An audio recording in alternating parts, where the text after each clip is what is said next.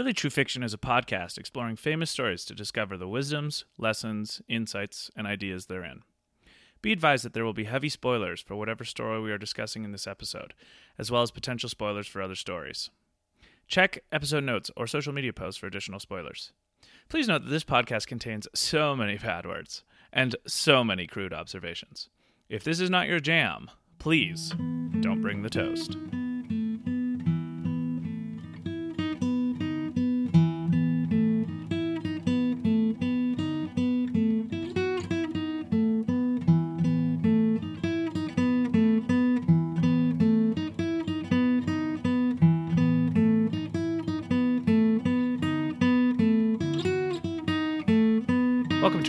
Fiction. I'm your host, Luke Mason, I'm your co-host David Parker. and today we're going to be talking about uh, the novel Cat's Cradle by Kurt Vonnegut.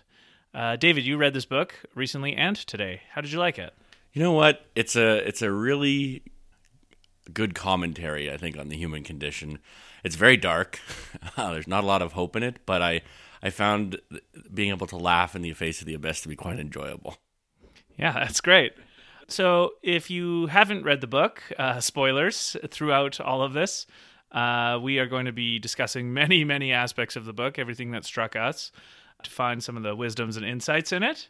Uh, so, I'm just going to give a quick run through of the plot, though that is not our focus, nor does it seem to be Vonnegut's focus either, as True. themes and ideas are very much more crucial. So basically, Cat's Cradle starts out with the narrator, who is the main character as well. His name is John, but he calls himself Jonah, and he's looking to write a book on uh, what uh, prominent Americans were doing on the day Hiroshima was bombed, which takes him to find out about a man named Felix Heinecker, who was one of the physicists who worked on the bomb. And through some sort of uh, through trying to research for his book and uh, for the interviews, he talks to uh, uh, someone he worked with who reveals that Dr. Heinecker also created this compound called Ice 9, which is a compound that turns liquid water into ice upon touch. And apparently doesn't have any sort of limit on how far that will go, which becomes really relevant later. And this Jonah character gets involved with the three of Heinecker's children through not even really relevant plot means. I don't even remember how he does no, it. No, although he try, he ties it a lot into the to the Bokenism or whatever. yes, yes, so. yes. So after he meets up uh, with Heinecker's daughter and son, and Heinecker has passed away, they go to this fictional island in the Caribbean of San Lorenzo uh, with several other characters on an airplane to meet the third Heinecker child, who happens to be uh, prominent in with the dictator of San Lorenzo. There's this, and there's a surprisingly large portion of the book dedicated to that airplane flight. I'd say at least twenty percent of it is him talking to people on that airplane flight. Yes. And then, really, the meat of the story takes place on the island where Jonah and several other people um, start to learn a little bit about Bokenism, which is the religion of the island, but it's against the law, but everyone does it because, well, we'll get into that because Bokenism is really probably the highlight of this book. And through uh, twists and turns, the dictator of San Lorenzo passes away uh, because he had some ice nine that he swallowed, and so he froze stiff. And then the end of the book, there's a massive ceremony going on for the funeral, and through like airplane tribute, uh, they accidentally knock the building down with a rocket to drop the corpse of, The corpse. of this dictator which so one of the things that apparently about ice 9 is that once it touches water at all it just spreads through all water in that vicinity so the world ends So all of the ocean around the Caribbean just turns to ice, and so obviously this has massive ecological effects if you just all turn the all cows are dead all the birds are dead Yeah. So and then the last couple chapters of the book are Jonah surviving with a handful of people on San Lorenzo, and then a few more people die, and then the book ends. So that's a basic plot overview. I'm sure I missed some things. So no i think that was that's i mean like you said the plot doesn't appear to be one of the focuses of, of the writing this book at all Yeah. So apologies to all the Vonnegut purists out there, but uh, we're not going to be actually able to remember all of it. We did very much enjoy the book, though. So yes, this is I should say like this is one of my all-time favorite books. And Kurt Vonnegut probably more famous for Slaughterhouse Five. Maybe that would have been a more uh, intuitive book for us to do right off the bat. But I just remember reading Cat's Cradle for the first time, maybe I don't know, probably ten years ago, and just being like, "Oh my god, this, makes book- so much sense. this book is so good!" Yeah. and just all the little aspects of it.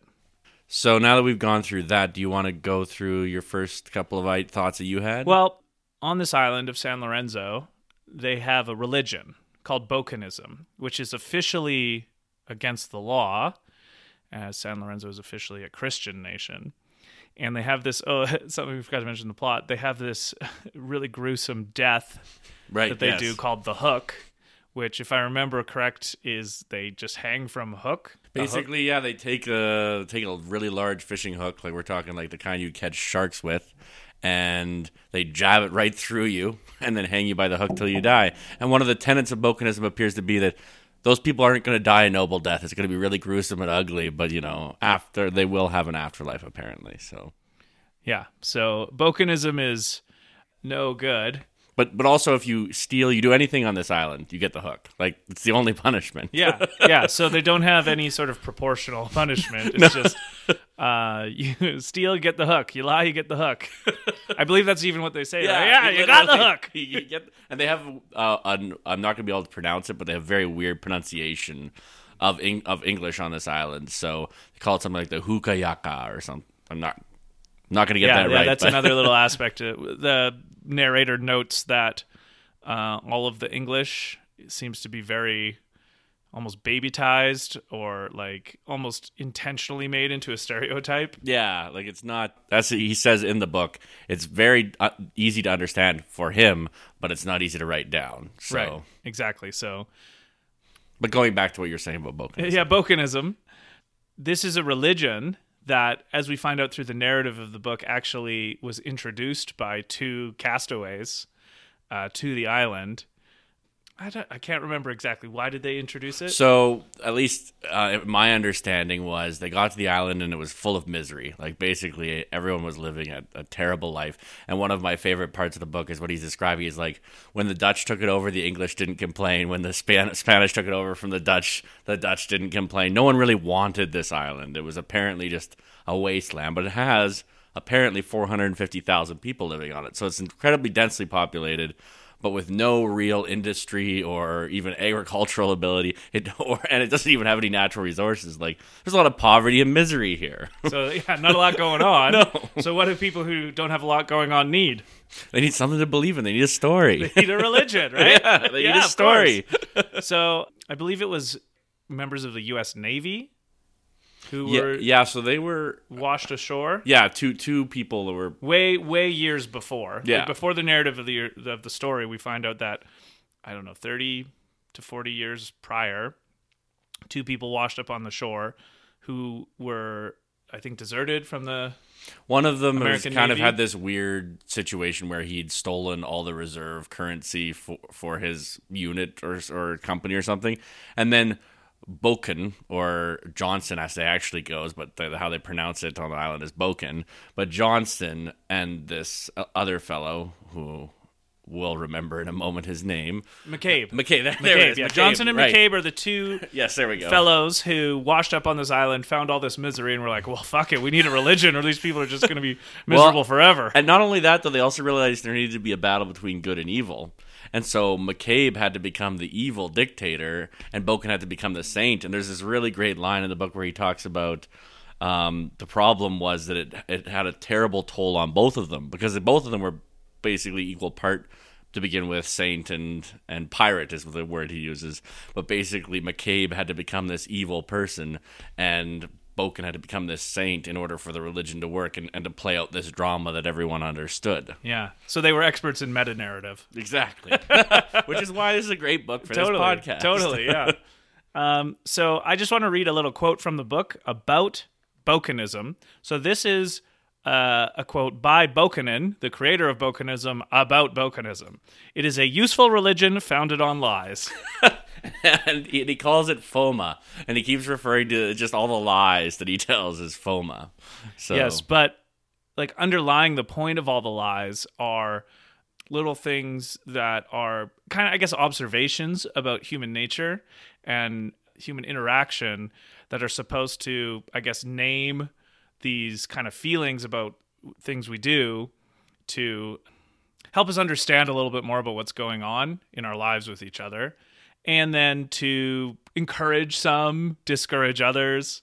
Uh, and I found even just reading it, like giving a name to some of these instances uh, help because he would explain a situation, but I didn't give it a name. And be like, oh yeah, I've totally experienced that before, but I just didn't ever think to call it something. Yeah, it was Right? it was really cool how he was basically uh, not in a very short book showing us how a religion could be developed based on anecdotal evidence and things that have just happened in your life that everyone a shared experience I think is the best way to describe it. It's things that other people have experienced and so you got that aha moment or as he calls it the vindit. Yes.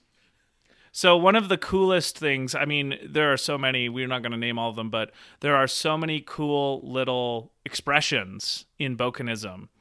I'll just read the names of some of them so you get a sense of how cool they are. There's a Karass, there's a Wampeter, there's a Duprass, you have Wrang-wrangs, you have Granfalloons, you have Stuppas, Duffels, and Sinwats, and uh, dozens other. So you can see kind of how it's just like it's supposed to be silly But it's to the reader. Yeah. Like one of the cool things about how when you read these words is you're like, oh, Karass, Granfalloon, these are just stupid words. And when you kind of start to put together them thematically and how they're explaining elements of the human condition, you're just like, oh, it's even better that they're dumb words because they're actually capturing really deep things about our experience. So, uh, when you mix the mirth that you get a little bit With the funny word, a dumb word, a dumb funny word with a deep meaning that at the surface just seems maybe not deep, but once you think about it more, it really gets there. Is what's so cool. So basically, I would say the heart of this book is Bokanism. And there's some characters that are interesting, but I think they mostly the characters in this book exist to exemplify aspects of Bokanism. And I found that all of the characters were more caricatures. There didn't appear to be any attempt to develop the characters based on things that had happened in their lives. Almost all of them were pre developed when we meet them. They don't really change throughout the book. We don't really see very much development, except a little bit of development on John's part when he's suddenly made the dictator of Saint or Saint Laurent. yeah, we forgot that part at the end. How in the- in the- because when Papa, the Papa, the they dictator, just call him Papa. Yeah, when he dies, who is McCabe, by the way. McCabe, McCabe, sorry, yeah, McCabe, yeah. McCabe. So when he dies uh, in the third act of the book, um, the third Heinecker, Franklin or Frank, who is why they're even going to this island in the first place, because previously in the book. Jonah or John had met his two other children, and they said, "Oh well, we got to go see Frank." Well, sort of. They were actually on their way there. Uh, and he was going to inter- interview this guy who'd started a hospital in the jungle to take care of all these miserable people to make up for all the bad things he'd done in his life. Castle, I can't remember his uh, Castle, M- Doctor Castle is the Right. guy's name. He through you know hilarity of circumstance is offered dictator of san lorenzo. And he just came to interview some people for a book he was writing about where prominent americans were on the day hiroshima was bombed. And uh, that was uh, i believe a wampeter of his Karass, if i've gone through. So let's um let's let's go go- through some yeah. of these uh, terms and just kind of talk about how they're meaningful in the book and like um, some of them certainly struck me to me, the biggest one is a Karass. So that's K A R A S S. And this is basically something that in the book they're described as teams that do God's will unknowingly and are tied together for no logical reason. So yeah, I, I, I, I that was the term that struck me the most too, and the part that struck me the most about it was the for no reason. So these aren't your parents; they're not your friends that you grew up with and went to the same school as. It's a seemingly they come into your life for an unknown reason, but you feel connected to them, and they play some kind of role in whatever this purpose that God has for you is. Well, sure. I mean, they could be your friends. Yeah, but, Right. But it couldn't be the, your friends that you made. Well, I could. He, he didn't make this clear. He says for no apparent reason, and uh, and in the book, everyone that's a part of his group or whatever, they don't seem to have any tie to him at all.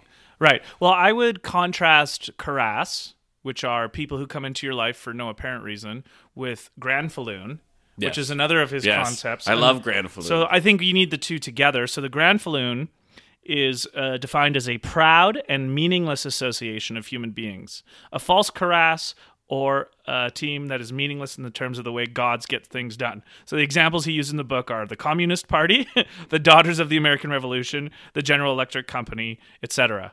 So uh, maybe a good way to think about it is uh, the people in your karass are the people who you feel connected to through some sort of emergent quality that nobody plans yep. whereas a granfalloon is more kind of like top down in uh, formalized structure. A political party. a political party um, a oh, sport fan. oh you like the montreal canadiens? So do i. We're probably friends. Well that would be a good example of a granfalloon unless you had other ties to them. Whereas a karass is like i don't know have you been to a party and someone makes a joke and you're just like that was really funny you know? Or they say they make a comment and you're kind of all of a sudden a little bit more like interested in hearing more about what they have to say so it's kind of more uh, people in your karass are people I just interpret as people you're connected to that because of something that is emergent. No one else has to tell you that you're interested in Yeah. what they're doing or what they're saying. And- and you just notice it. and they seem to keep interfering in your life. They keep entering. Like we've all had that experience where we run into someone and we don't know if we're going to ever see them again, and then suddenly you run into them again, and you just keep running into them, and suddenly you become friends with them. It's like this. I like that word, emergent quality, which means something has happened in the universe, seemingly, that is bringing you together with these people. Yeah, I mean it's good for the story to like because um, uh, Heineker's children uh, are part of Jonah's Karass. Karass and a couple other people on the plane that they're with. But if I was going to relate it to real life, instead of saying like something in the universe makes these people part of like if I think about my life, my Karass is actually people who I kind of have some sort of respect for or who do things that they don't necessarily have to do but want to to try and help others. They're not forced into some sort of uh, they're not playing a role, right? Right. It's more They're- that they're there because you value them. Yeah, yeah, yeah. So uh, obviously, these people become friends because they're who you're attracted to. So I think my guess is what Vonnegut's doing with contrasting these Karasses versus Granfalloons is pointing out that we so easily develop culture and that culture makes us think, oh, this person is from my country, I have to like them. Or whereas, you know, like I've traveled, I've met people in Korea who I like way more than people I've met in Canada. right that kind of thing. Uh, on an individual basis it, I, he's going against the whole idea that we should be in, um, involved in tribes for um, arbitrary reasons like skin color or like religion he he- like like na- oh yeah one of the lines is he, he anyone who belongs to a nation at all is in a granfalloon like it's all created and it doesn't it doesn't matter because it's not real Yeah, I mean, it's it's uh, the nation state is itself a kind of functional fiction that we all have some sort of like we're downstream from our ancestors' culture and religion and values and ideas, and there's like a really loose grouping of all those things into nation states. Uh, but especially with Kurt Vonnegut himself, the author, having served in World War II, he would have seen a lot of the atrocities of developing uh, nationalistic proclivities, right? And for the people who haven't read this, one of the things that, that Jonah or John keeps referring to is how he smoked over three or two hundred fifty thousand cigarettes and like six thousand quarts of alcohol. So this character is not a, a joyful character, but he's really drawn to this Bokenism religion because it gives a sense of meaning while admitting that it's not true. Yeah, exactly. And I just I think I love this idea of a karass because it gives again a word to almost a subconscious reaction that it you might have to people who are in no way associated with you other than you just kind of liking how they are, Yeah. right? Yeah. And and, he's pointing out how authentic that is in comparison to our grand granfalloons, which are often socially ascribed. Oh, um, you went to this university, so did I.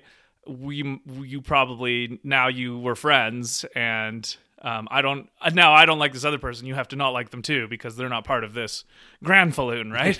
well, except yeah, and the interesting thing is he does mention that to be in your karass, they don't you don't necessarily have to like them, right? And I think part of it is that he's he's going in because it's because this is so central to the religion of Bokanism.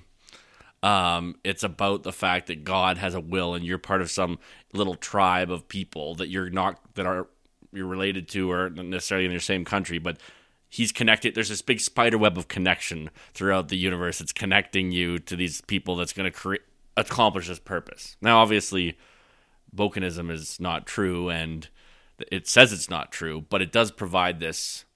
Let's say it's a self-aware, uh, half tongue in cheek, half tongue out of cheek uh, idea. Yeah, yeah. Right? But it's an idea I think we can all say that we've experienced. Like you said, when you go to a party and suddenly you instantly connect with someone, or you keep running into a person.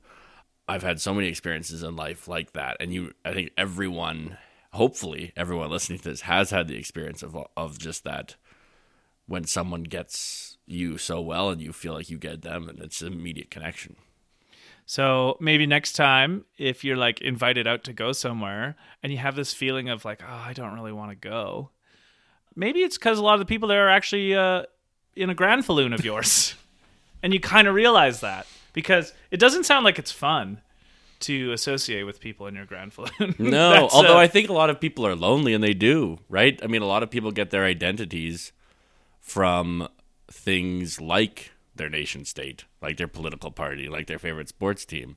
And there's nothing necessarily wrong with that, but that can't be the foundation for your real in, human relationships. well, they can be fickle. Yeah. right? You're in one day, you're on the outs the next because the structure itself is not individual focused, right? So the level of a granfalloon is uh, at least one up above. Right. It has nothing to do with you. Yeah. Yeah. Okay. I, that's It's- a good way of putting it. It's a it's a some sort of social role or it's a role, right? It's after you are David, now you are this thing, and that's actually what we're focused on. Uh, and one of the cool things I got out of the karass is that actually the beginning of it is you. Like you don't have to be anything else to be in it, right. Just, right? yeah, just Yeah. yourself. So it's primary in that sense. right. No, I like that. Yeah, which is cool because I think we all kind of relate to that feeling of when you're with the people you feel the closest with and you just you've shed pretensions, you know, and you don't have any like oh man, I got to try and impress this person or what are they thinking? How am I stacking up socially? Am I rising in the. I think Granfalloons probably have intense hierarchies. Yes, uh, they have to. Yeah. because they are ascribed structures as opposed to what what would happen if people just spent time together what kind of rules would they get as opposed to maybe one or two or three people ascribing rules to others Yes. Right? Yeah. I think that, and so like I imagine a karass like let's say they're trying to play invent it they're playing like they're kicking a ball around for the first time and they're so they're kind of inventing Soccer. soccer. But it's like one rule at a time. Oh, if we run too far, it's not going to be good. We need sidelines. Okay, and then the sidelines. Oh, but like what if it goes out? Well, how, what's the fair way to do it? Like it's like a reasonable exchange of ideas to develop something whereas granfalloons you need authorities at the top Saying it, this is how it's done to yeah. everybody. Yeah. Which, of course, I haven't thought about this too much, but the the strictest version of Christianity is very easily a granfalloon. Right, As uh, right. uh, contrasted to Bokenism, And so and so which is much more like, oh, you you're a part of this, me too. That's cool. we every yeah, it's it's almost got a Jamaican feel to it. eh? yeah, Like- yeah, it's like a little bit of a it's a very Caribbean religion. Yeah, it's a very It's Caribbean like, hey, religion. yeah, come on, be Bokenist. everyone is, but we're But oh, it, but isn't Bokenism? Isn't that that religion that's not true? Yeah, yeah, that's the one. you know, but we all really That's- love it. yeah. Yeah. but like, it's great for everyone here.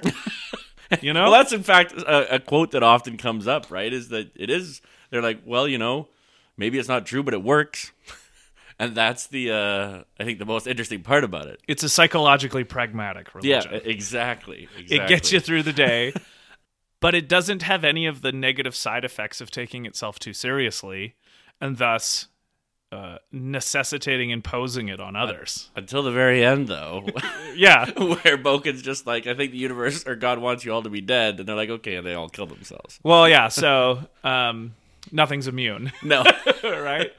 But I would argue that, yeah. Again, at the end of the book, basically, it's a mass suicide of Bokenists. yeah, the ones that survive the the Initial- climate, Yeah, the climate disaster happens. Everything turns to ice. There's a significant minority of survivors, and they then and then commit suicide afterwards. But but Boken or Bokonon does not. Yeah, and continues on because as one of the jokes is that one of the main characters says about him she's like he always said he would never do what he told other people to do because that would be ridiculous yeah. So yeah, I mean, uh, without going too far down the t- the trail of what belief systems, what terrible things belief systems can do to people and their behavior. I think I think it's like a it's almost a revelation of what Bokenism is that this actually happens, right? Where it's so not what Bokenism has professed to be that it's so startling yes that they do Yes. this, right? and yet makes total sense to arguably the, the Virgin Mary of Bo- Bokenism, which is this Mona guy or lady. Okay, so I found her to be a really not an interesting character from a literary uh, perspective because it's very flat and there's almost no character development, but very interesting as a symbol. The, for the first moment we meet her in the book, uh, she is on the front cover of a magazine advertising Saint Lorenz, uh, the island that everyone's on. And our Is it St. Lorenzo or San Lorenzo? San Lorenzo. That's it. that's it. I asked that knowing the answer, so I'm a bit of an ass. But I didn't want to be an ass, but now I am. Now That's you're fine. being an ass. It's all right. so, so we see this uh, advertisement, and John or Jonah falls in love with her immediately. He he. One of the quotes that I wanted to read was basically the idea is it's that love at first sight. Now our character John has been married twice. He's obviously a heavy drinker, heavy smoker. He's a he's a journalist of sorts. He just wants to write a book. Um, and he sees her and he falls in love with her, and then he ends up getting this assignment to go and interview this doctor who started this hospital on the island.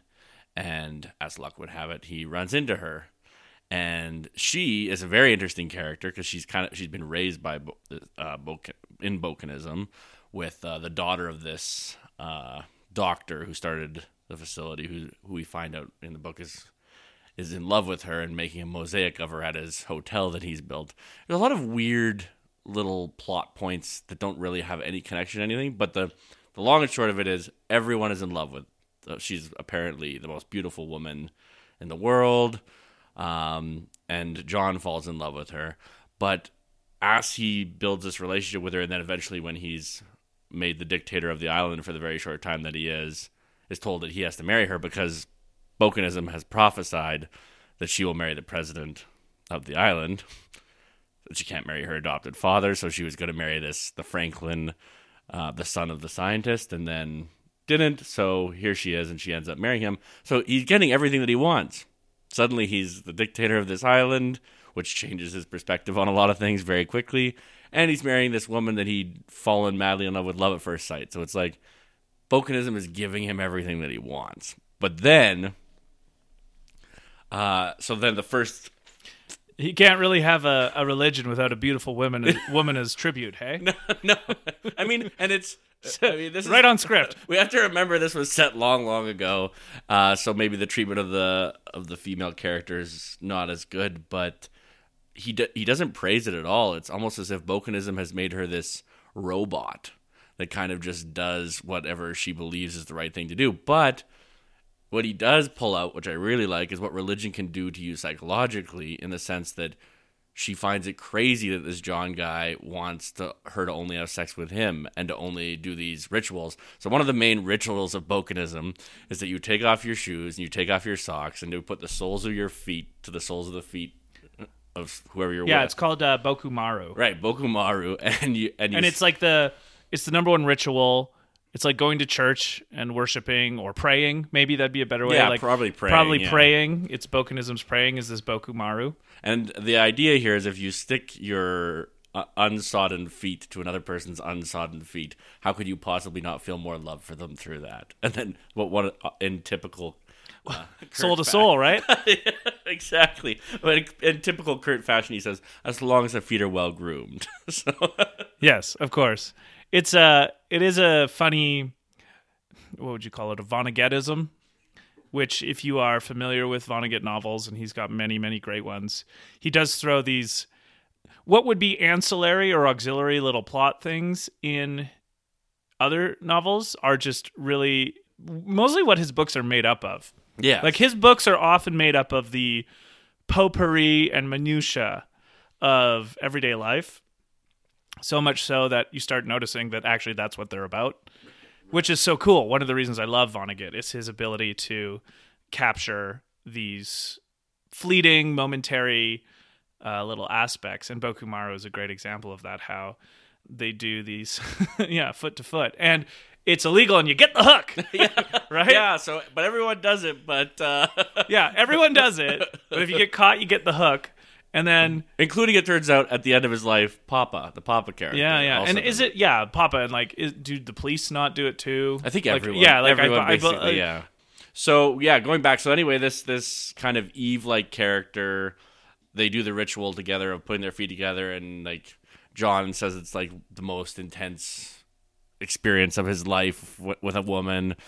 Uh, and you're like, what? This is like, where is they going with this? And then after everything's fallen apart and they're and they're stuck in this like underground cave trying to survive, there's this moment where he's he describes this very short sex scene, and like it's just catastrophic. Like it goes terribly, and he's so upset, and like he does like she's not interested in sex at all. I think it's interesting the the um what he's doing what Kurt's doing with his character, right? Where she's supposed to be kind of the um, symbol of, of sex and virality and all this kind of stuff. And then when it gets down to the real brass tacks of being a human and reproducing, she's just not interested in it at all. Yeah. He would have been better finding someone else, Yeah. you know? yeah. So that's like a really good meditation on uh, the uh, elusiveness of beauty and the superficiality. And he obviously really wanted this lady, but symbolically enough, she was a picture on a magazine. Yeah. Right? Yeah. And then, and, oh, yeah, sorry. There's one thing I forgot that's fairly important. When he's deciding whether or not he's going to become the dictator of this island and marry this woman, she's ar- in arguing with him, and he's like, Well, I want you to only be mine. If we're going to get married, you're only mine. And she thinks this is completely ridiculous. It's against her religion. She loves everyone equally. She does all of these things, whether it's the Boko-maru or or sex with many different people. And so she she finds it crazy. And for him, it's like, what is going on? This is this is not at all what I wanted from the my religion that I'm just becoming a part of. Yeah. Bokononism does nothing for my sexual jealousy. exactly. What the hell? Bokonon? Which, in a sense, I guess you could say is is um, Bo Bokonon's um, critique of human sexuality itself. Yeah, totally. Let's just run through some of the terms. There's a lot of other terms. So a wampeter, that's well, I don't know if I'm saying it. It was W A M P E T E R, and that is known as the hub of a karass. So this is the thing that is motivating the karass to come together. And so in the book, the hub of the karass is was it Ice Nine? It was Ice Nine. Ice yeah. Nine. So this compound that the physicist Felix Hoenikker made, and then his three children actually each got their own piece of it. so Frank, and then I can't remember the other two So children's there's names. Angela, and then there's um, Newt. Newt, yes. So we have Frank, Newt, and Angela, the three children of this physicist, and they all um, have a piece of Ice Nine. So that is no that the Ice Nine is the and it's called Ice Nine because I think that's the, like the chemical compound uh, or the mole- the molecular number. Uh, then there's nine involved somehow with H two O. So, So it's kind it's of not real science. No, not at all. They don't explain it in a real scientific way at all.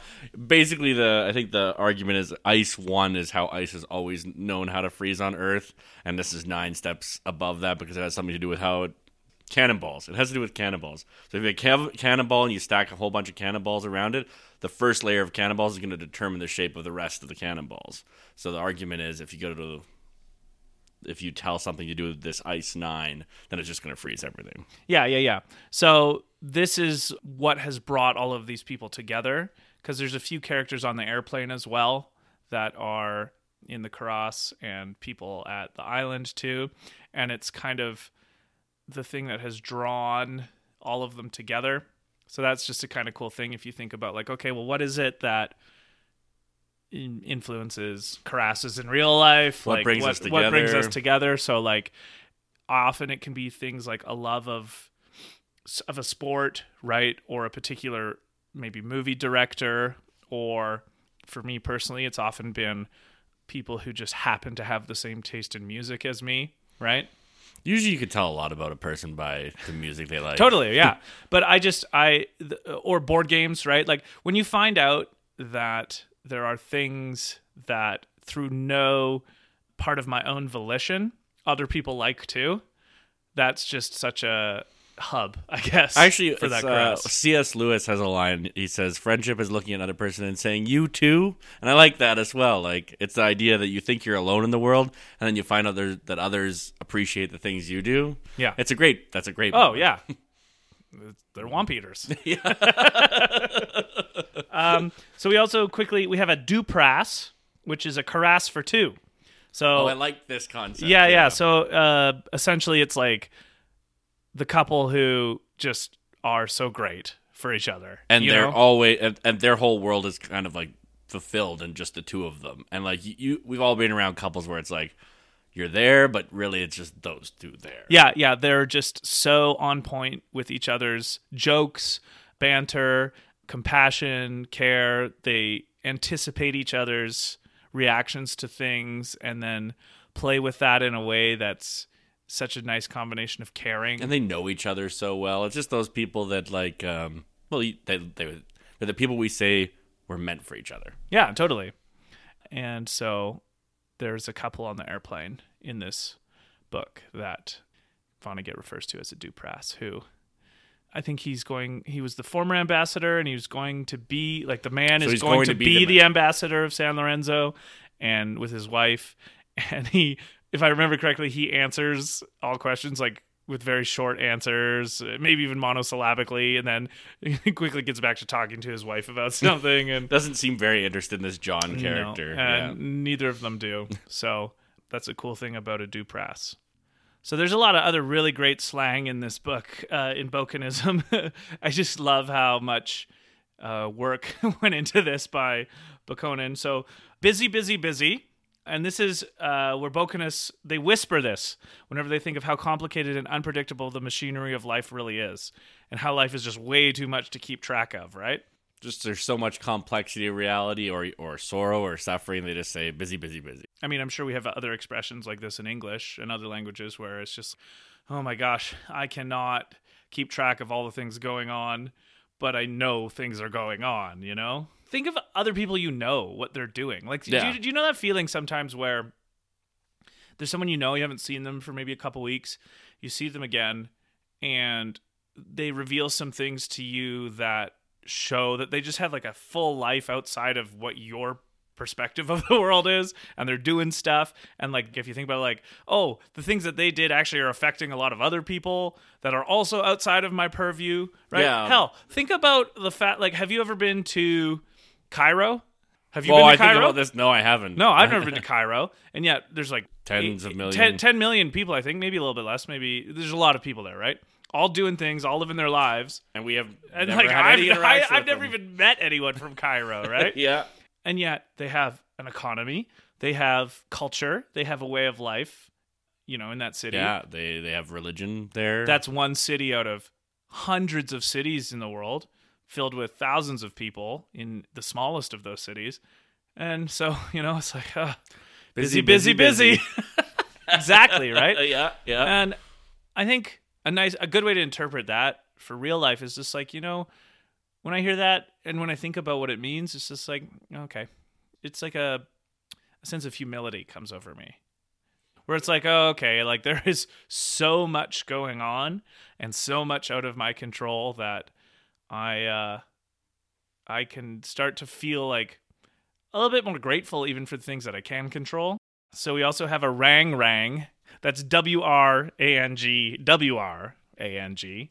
And a wrang-wrang is a person who steers people away from a line of thinking by reducing that line with the example of the wrang-wrang's own life to an absurdity.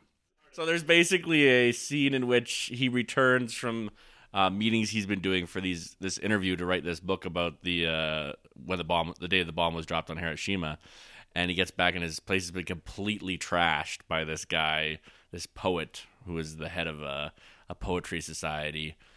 Uh, just completely trashed his place. His cat was dead. His plant was dead, and it was at that moment that he realized that he couldn't uh, continue to focus on uh, nihilism because it just wasn't working for him, uh, and that he had to move towards Bokononism. He didn't Yeah. even know about Bokononism at the time, but he realized he just couldn't be a, a nihilist. Yeah, because the person who trashed it was. Yes. and this was just not a path he could see himself going down. So that's a that's a wrang-wrang. Yeah, so wrang-wrang. Those, So this- that's those people in your life who you look at them and you're like, I just don't want to be like you, and Yeah. I'm gonna do whatever I can to not live the way you live. And I think at a deeper level, if a philosophy can't be lived uh, in a way that feels life affirming in some sense, like that actually counts against a philosophy.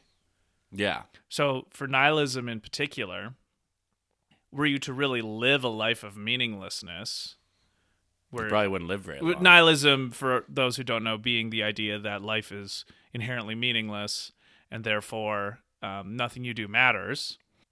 To to live that would be to sit around all day, I guess.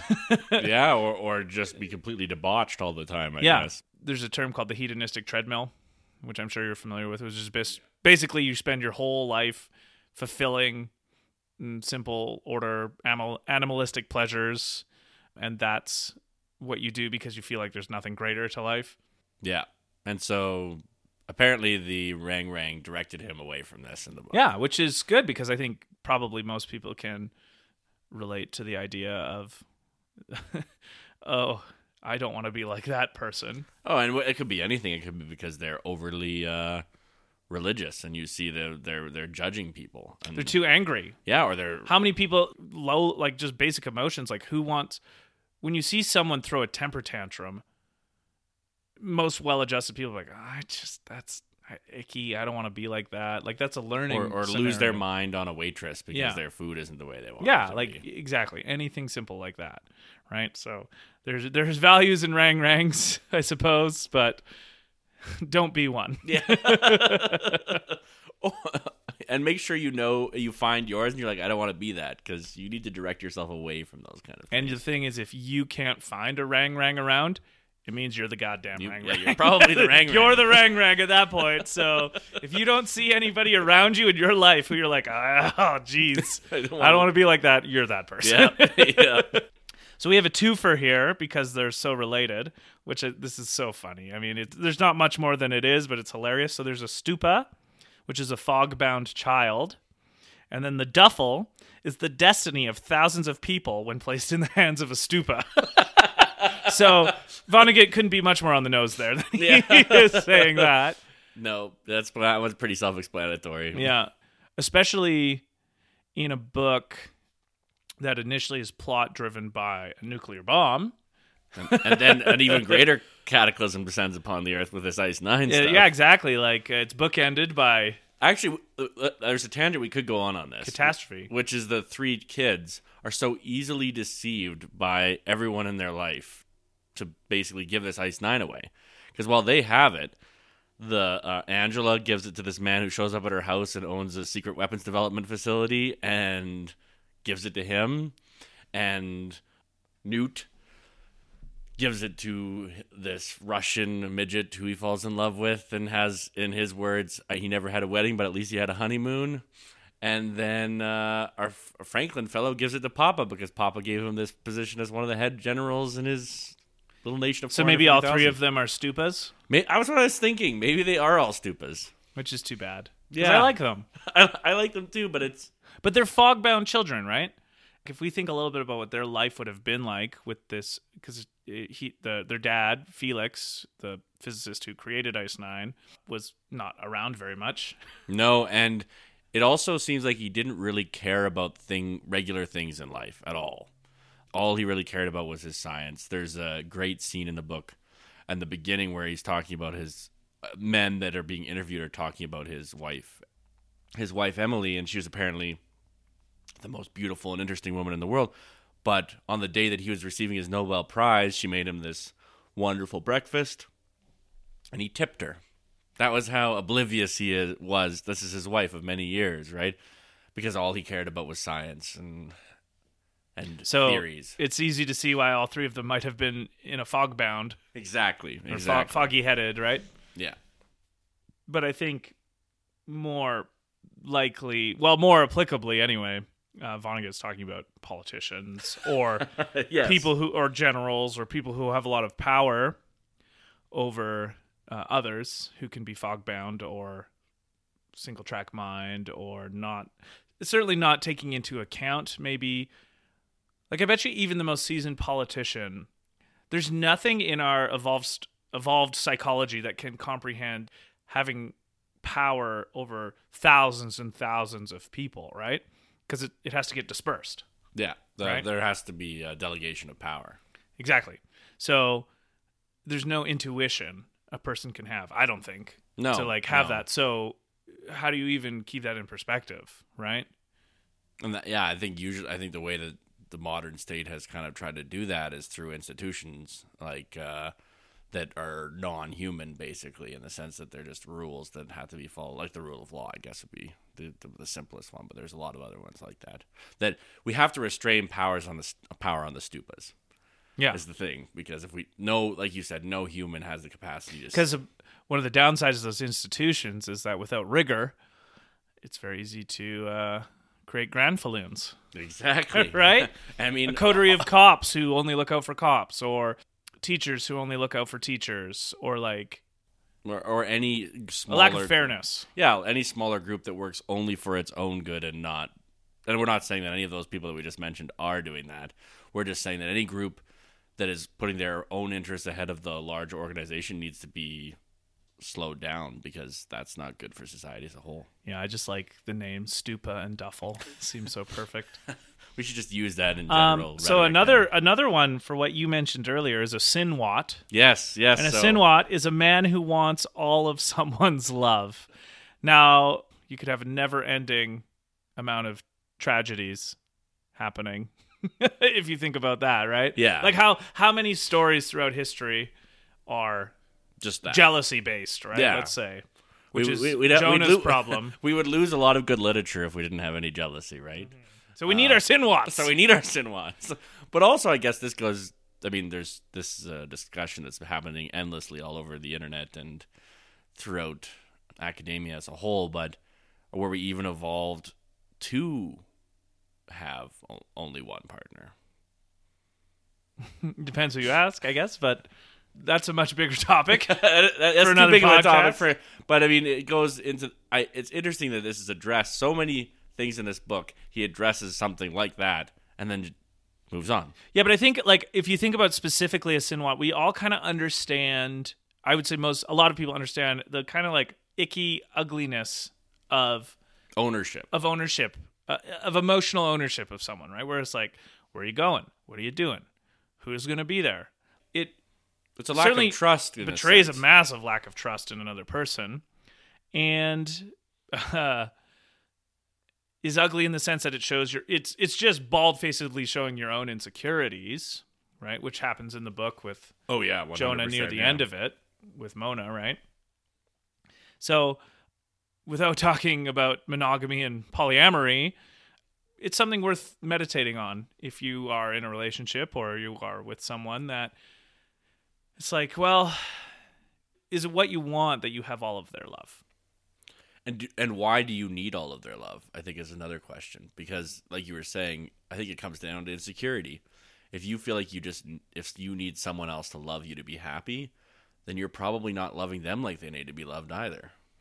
Uh, I, certainly not in a sustainable fashion. Yes, I think you're just if you even have this impulse and it's like coming at you at all that other people can notice, you need a conversation ASAP with this person because Yeah. this is a festering problem, and no one uses the term sin-wat as a compliment. no, Right? no, exactly, exactly. Uh, did you have any other Bokononistic terms? Uh, there's the Van Dit, or I think I'm pronouncing, or maybe it's Van Diet, uh, and it's what it's that moment, like it's almost that aho moment or that d- deja vu moment, that moment that directs you in a different way. We were kind of talking about it with the Wrang-Wrang, but it's that moment can happen in a positive or a negative way, and uh, I think we've all had moments in our lives that we kind of feel are almost spiritual, right? Where it's like this feels significant. And I like that he names that because I think that's a human emotion. It's a human psychological process that we all go through. Why? I'm not going to speculate too, but it, I, I love that he names it because that's what I think religion is really good at doing. I think that's what he points out that religion's really good at doing. It's good at naming common experiences. Yeah, and I mean, religion to me, religion at its best is in the business of um, putting its finger on the human condition and giving channels to that in ways that bring a sense of meaning and hope and happiness and purpose. Obviously, there are many instances of religion where that doesn't happen, but with such a intentionally made. if you think about Bokononism, is basically like at least in its inception, benign, well intended Mormonism or Right. like It's, any sort of religion that is not shrouded in the mists of history. And and Like, you not know where it came purposely from? cultish in a sense because you're not like well although Maybe, like Mormonism, I only use it as a sense that it's like a religion that we know the roots of very, Right. very direct. and I mean it's not like a cult like a personality cult well I guess it sort of is though in a sense because Boken is the the center of it all he just seems to be pretty benevolent he's a benevolent cult Mm-hmm. Well, if you okay, if, if we're going to make a contrast, Joseph Smith apparently, I'm not a scholar, but he preyed on these vulnerabilities in humans right with his religion. yes Whereas uh, Lionel Boyd Johnson slash Boken, Bokonen or Bokonen at, at at the very least had a desire to protect and cultivate them. And do uh, I mean it seems like the foundation of the religion was to alleviate misery Yeah, or at least make misery more bearable maybe even make a virtue out of it. Right. Yes, exactly. And I Right? there's something admirable in that. Yeah. Yeah, you got to feel like uh, Well, the- the- read some Nietzsche. This is probably a good time to read this quote uh, on that. It's like, it works. This is, uh, sorry, this is Dr. Castle talking to John. He says, speaking about Bokononism, it works. I'm grateful for things that work. Not many things do work, you know. And actually, I felt like that quote sums up a lot of the um, milieu of the entire book, which is, well, everything's kind of sucky, and, and that's made clear throughout through little uh, statements that he makes. But like this Bokononism works; it makes people happier. There's a scene when Papa's dying, and he's going through the Bokonistic ritual of death. And uh, I mean, which is hilarious, and you laugh really hard because God says to Mud, "Sit up, Mud, and look at what I've made." And and and then it goes on about how horrible it is to be Mud, but also how great it is to be Mud, and thanking God for making Mud like you into a person, right? So it's it's a nice little scene, but you could see, f- well, the, in the writing, he's trying to portray that this Papa guy is getting real um, psychological therapeutic benefit from going through this ritual. Yeah, definitely. Well, I've been through religious rituals just in church. Yeah. Even something as simple as communion, and you can you can get what's appealing to people, right? Oh, for The sure. The shared experience, and especially with death, like what traditionally, what other institution is in the business of talking about what's happening while you're dying? Other than like the medical field, which is clinical about it, right? It does seem to be religions that Or, or, or have a this, yeah. therapeutic Yes. and what's that term? Palliative, like a, a, a psychologically palliative take Yeah. on It, and it's the thing dying. that they do seem to be most concerned about. yeah. So So I thought if you read the book, I highly recommend digging into that particular scene because he's he's saying a lot there. I think. Yeah, why don't we um, talk about a few of our favorite quotes from the book and Alright. how they attribute? So I have a really good one. This is um, from still the first act of the book where they are where where jo- Jonah finds out that he's going to be going on this trip to San Lorenzo, which he wasn't sure because he's like the first part of the book he's just in like upstate New York somewhere. Just yeah, wandering. And so around. Vonnegut has a quote where he says, "Peculiar travel suggestions are dancing lessons from God." that's actually a quote from the book of Boken. Yeah, Yeah. right. So it's a it, well, Well, still sorry. Vonnegut. yeah, no, no, no, I know. But John is quoting the book Yeah. when he says that. yeah. Yeah. and he notices it as it's happening to him. And I really like that quote for the surface level, which is travel is great and dancing is fun, and like you totally get the connection of, oh yeah, let's go there today. I haven't thought I've been on trips before Southeast Asia where it's like I'm with some friends and. Like, what about this? Do you think about doing this? And you're just like, you know what? Yeah, let's just Let's go just do, do it. it. Like, that's like, I've danced before. I've never done this dance, but I would love to do it. But I, I also really like it because the fact that he reads it or finds out about it while he's doing it is just I don't know if you've ever had this experience before, but like you read something, especially in good novels or good movies, where something happens to a character and you're like, oh yeah, Yeah. I totally get that feeling, right? Just a tangent. There's a movie called The Kings of Summer, and I remember there's a scene in the movie where the main character has a big crush on this girl, and she, throughout the narrative, shows that she's actually interested in his friend, not him. And I think he's 16. There's like they're 16 in the movie, yeah. right? So he's so you're, um, you're a- on high level hormones. yeah, a lot of hormones going on, and there's a great scene because she he's excited. They're out in like a tree fort, and she like wakes up in the middle of the night, and he thinks it's to go cuddle with him, and she walks over him and goes to his friend, Ooh. And you see like the look on his face go from like really anticipatory and excited to just totally despondent, and it's the middle of the night. And the camera just stays on him, and it turns to morning, and he doesn't close his eyes, and his face is just that same, like it's just that same feeling, and it just to- like that specific scene throws me back to being a teenager, Oh, in a where big way. you just don't like you just you feel devastated because the girl you like doesn't like you, right? Yeah, yeah, yeah. So I've never met the writer of that story, but to have a inclusion in my life of an idea that I've felt before by someone I've never met, I like that's that to me is itself also a dancing lesson. One might say it's really true fiction. yeah, exactly, right? Roll credits. um, going to that point, actually, I have another one, and it, it fits right into what you were saying, so I wanted to put it in here. But like, who hasn't had this feeling? Mona had become a tremendous force in my meaningless life. I think a lot of people put a lot of the meaning and purpose of their life into their romantic relationships, and I think understandably so.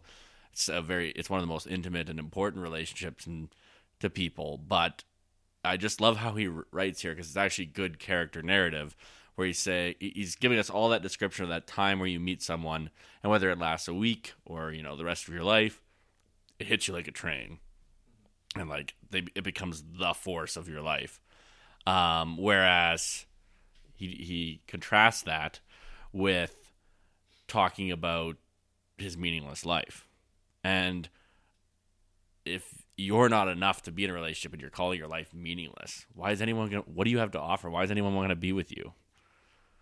So that really struck me. As, So you're saying you got to have like meaning outside of it? well, I think, yeah, exactly. And I think, what do you, what are you bringing to the relationship? So in this instance, What was he bringing to the relationship? Jonah is a schmuck. Yeah, and what's he bringing to this relationship with this most beautiful girl in the world, who like is obviously the the Mary Mary symbol for this island? You know what he sounds like? He sounds like he's a incel, Yeah, like a nice guy. exactly. right? Not even a nice guy, just like no, no, but no, like that. kind of grumpy and oh, yeah. I just deserve a hot girlfriend. I just want her to love me because I saw her and I thought she was hot. Exactly, and I I loved how he makes that character so alive in just that one sentence where it's like. Oh, that's a feeling we've all had, falling in love, and now you're calling yourself meaningless, and you're describing why you you have two divorces, two hundred fifty thousand cigarettes, and three thousand quarts of booze in you. I think you're right in the sense that Jonah's a schmuck who's not bringing anything, and that's his problem. It's not her problem. If I'm gonna do a little advocate advocacy for the devil, though, if you think about like the monotony of grocery shopping, going to work, if especially if it's a job you don't get a lot out of other than money, maybe you have very surface level friendships or acquaintances. A lot of the like minutia of adulthood when you come across a person who's like a thunderbolt to that routine i think that's something worth really paying attention to You oh know? yeah, I think well that's a, that goes back to the very beginning. so like if if we're not if we're being less strict about the meaning of the word meaningless in this context yeah, there is something to the joy you get when you meet someone I guess who would be in your crevasse. It doesn't. Yeah, even that's what I was to gonna be say, A yeah. romantic. it brings you back to your crevasse. Yeah. or, not crevasse. Crevasse. Crevasse. Yeah. Sounds like we're just saying car ass. Think car ass. Think car ass. yeah, exactly. and then you're just in bumper to bumper traffic, which is another meaningless activity that people don't enjoy. and there it is. there it is. Do you have any more quotes? Yeah, just a couple. So there's a there's a line in the book when Bokonon and McCabe show up to the island, and it says they have the glittering treasures, contrasted to the inhabitants of the island that didn't have any of these. They had the glittering treasures of literacy, ambition, curiosity, irreverence, health, humor, and a considerable info of the outside world. These, incidentally, being all attributes about someone that I highly value. uh, I get a kick out of these things. And I think these are just attributes that are worth cultivating, you know? I love the irreverent part because Vonnegut himself, like a theme in all his books, he's just very irreverent.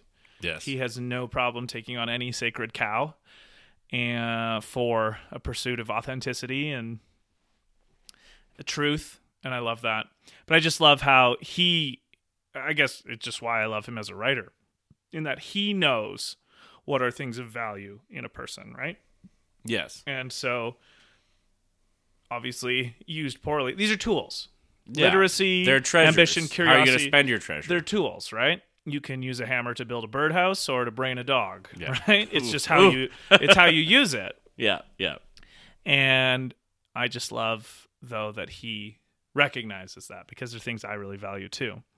Uh, another line he uses is something called the drunkard's illusion, which is um, it's okay to speak frankly as long as you're being affectionate with someone.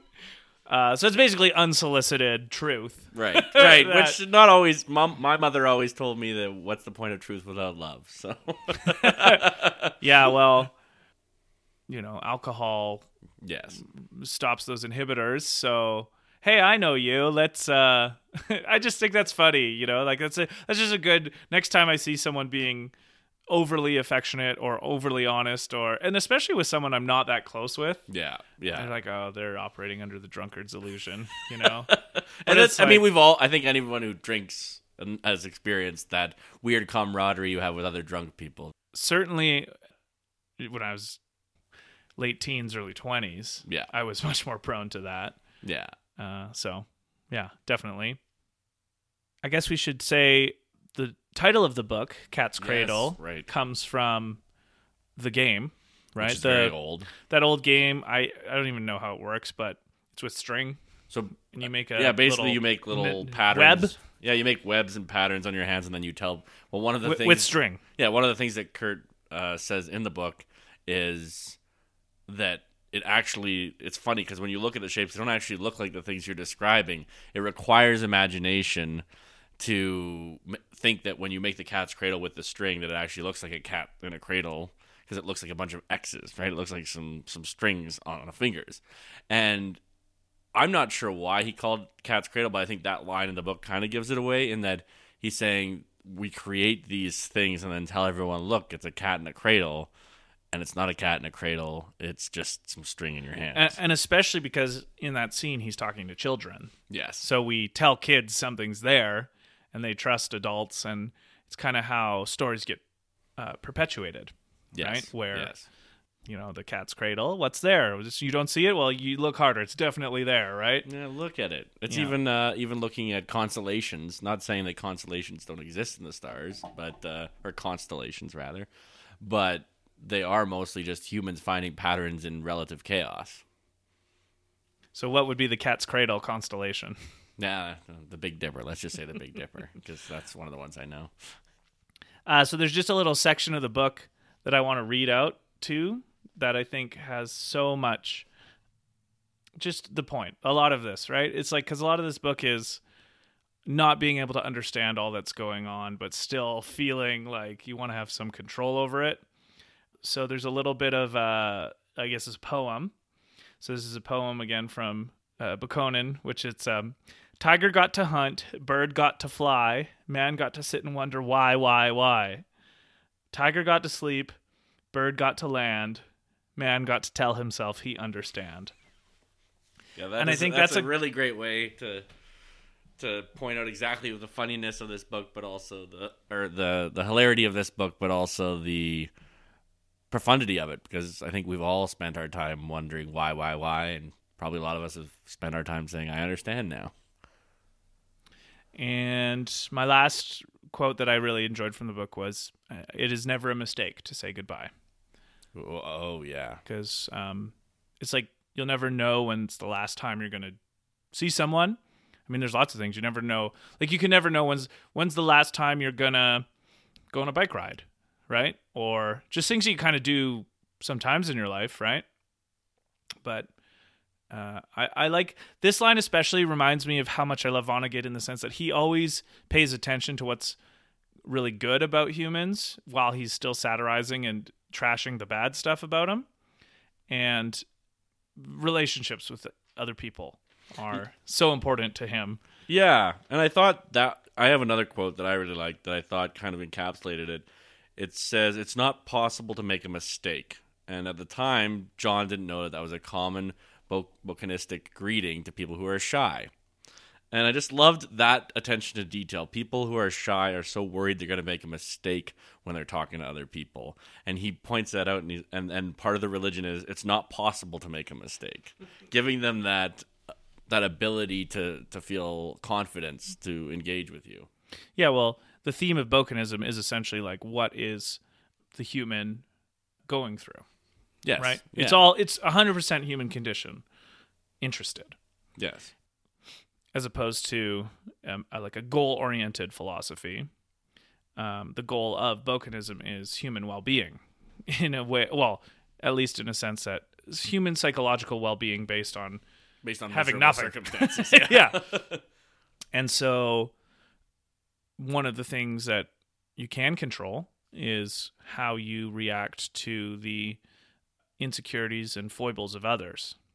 So shyness is often not easy for people.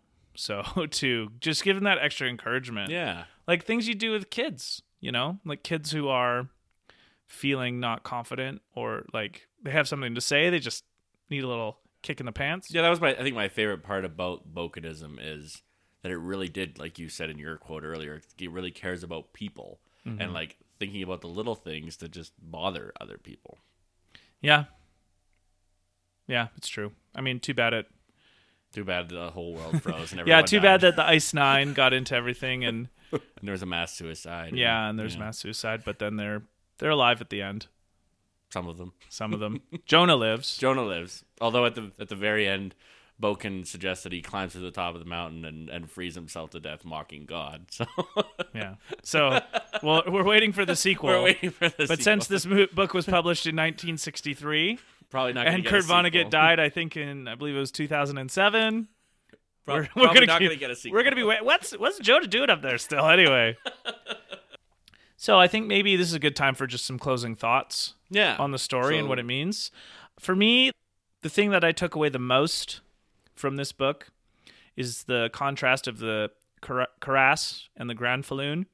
Karass being, um, and like they can be people who come about or that you get to know through uh, how I'm interpreting it. It's not strictly in the book, but if we're going by my emergent definition, it's like you can meet people through top down formal ways. Like I met people I was on a sports team with that I really liked. I met people who are I met people in Korea where I lived for three and a half years who are from Canada that I really liked, but I didn't like them because they were from Canada, right? Or I didn't like the guy on my hockey team because he was on my hockey team. That just happened to be how I met them. But that wasn't the tie. The tie was how I actually got along with them. And I just I feel so I, I love that contrast between the people that you enjoy spending your time with because of emergent qualities that are just there because it's how you are and how they are versus the granfalloonist what would you say granfalloonistic ones Yeah. which are ascribed to you by society. society or an authority figure or a structure of which you're born into and play a role because it's more authentic. And it was just one of those moments where I read it I was like, yeah, I I know what that's like. I totally know what that's like. So that's my favorite part of the book. And just from a prose sense, like just do yourself a favor and read it. Yeah. Read Vonnegut. He's just so funny. The, he's he's funny in the tradition of Mark Twain, for sure. I'd also say if you like people like Douglas Adams or Terry Pratchett, you'll you'll definitely like Kurt Vonnegut. Yeah. And so this book, even though it is kind of a depressing book um, with a lot of death and destruction, But it's not a Wuthering Heights. There's moments of humor. oh, mostly humor, I yeah, would say. yeah, exactly. I like the parts of Bokononism that are uplifting to the human condition because of the realization of how hard it is. And like, sure, the inhabitants again of the island are resource immiserated, but like, Bokononism goes so much deeper to, than that than all of the psychological gaps we have and the spiritual and the social ones and like the relationship relationship based ones so it's not just so we don't have enough food like they did on the island but that like just those needs that obviously real life religions play for people right? Yeah, exactly. but i mean in a way Bokononism was almost like an experiment because it was so in a much a small area. so it's such a small sample size and like they weren't well they certainly couldn't get off the island to go proselytize or anything no, like that right no. it wasn't a conquering religion in um, any conquistador sense, right? So I yeah, Bokononism is is fun. Yeah, And, and uh, and, and, and it's a really uh, cool way of thinking about religion. Yeah, and next time I meet someone in my karass, I'm gonna uh, Boko-maru them for sure. I want to feel their soul, man. We're gonna have to Boko-maru at some point. So what what's your takeaway from the book?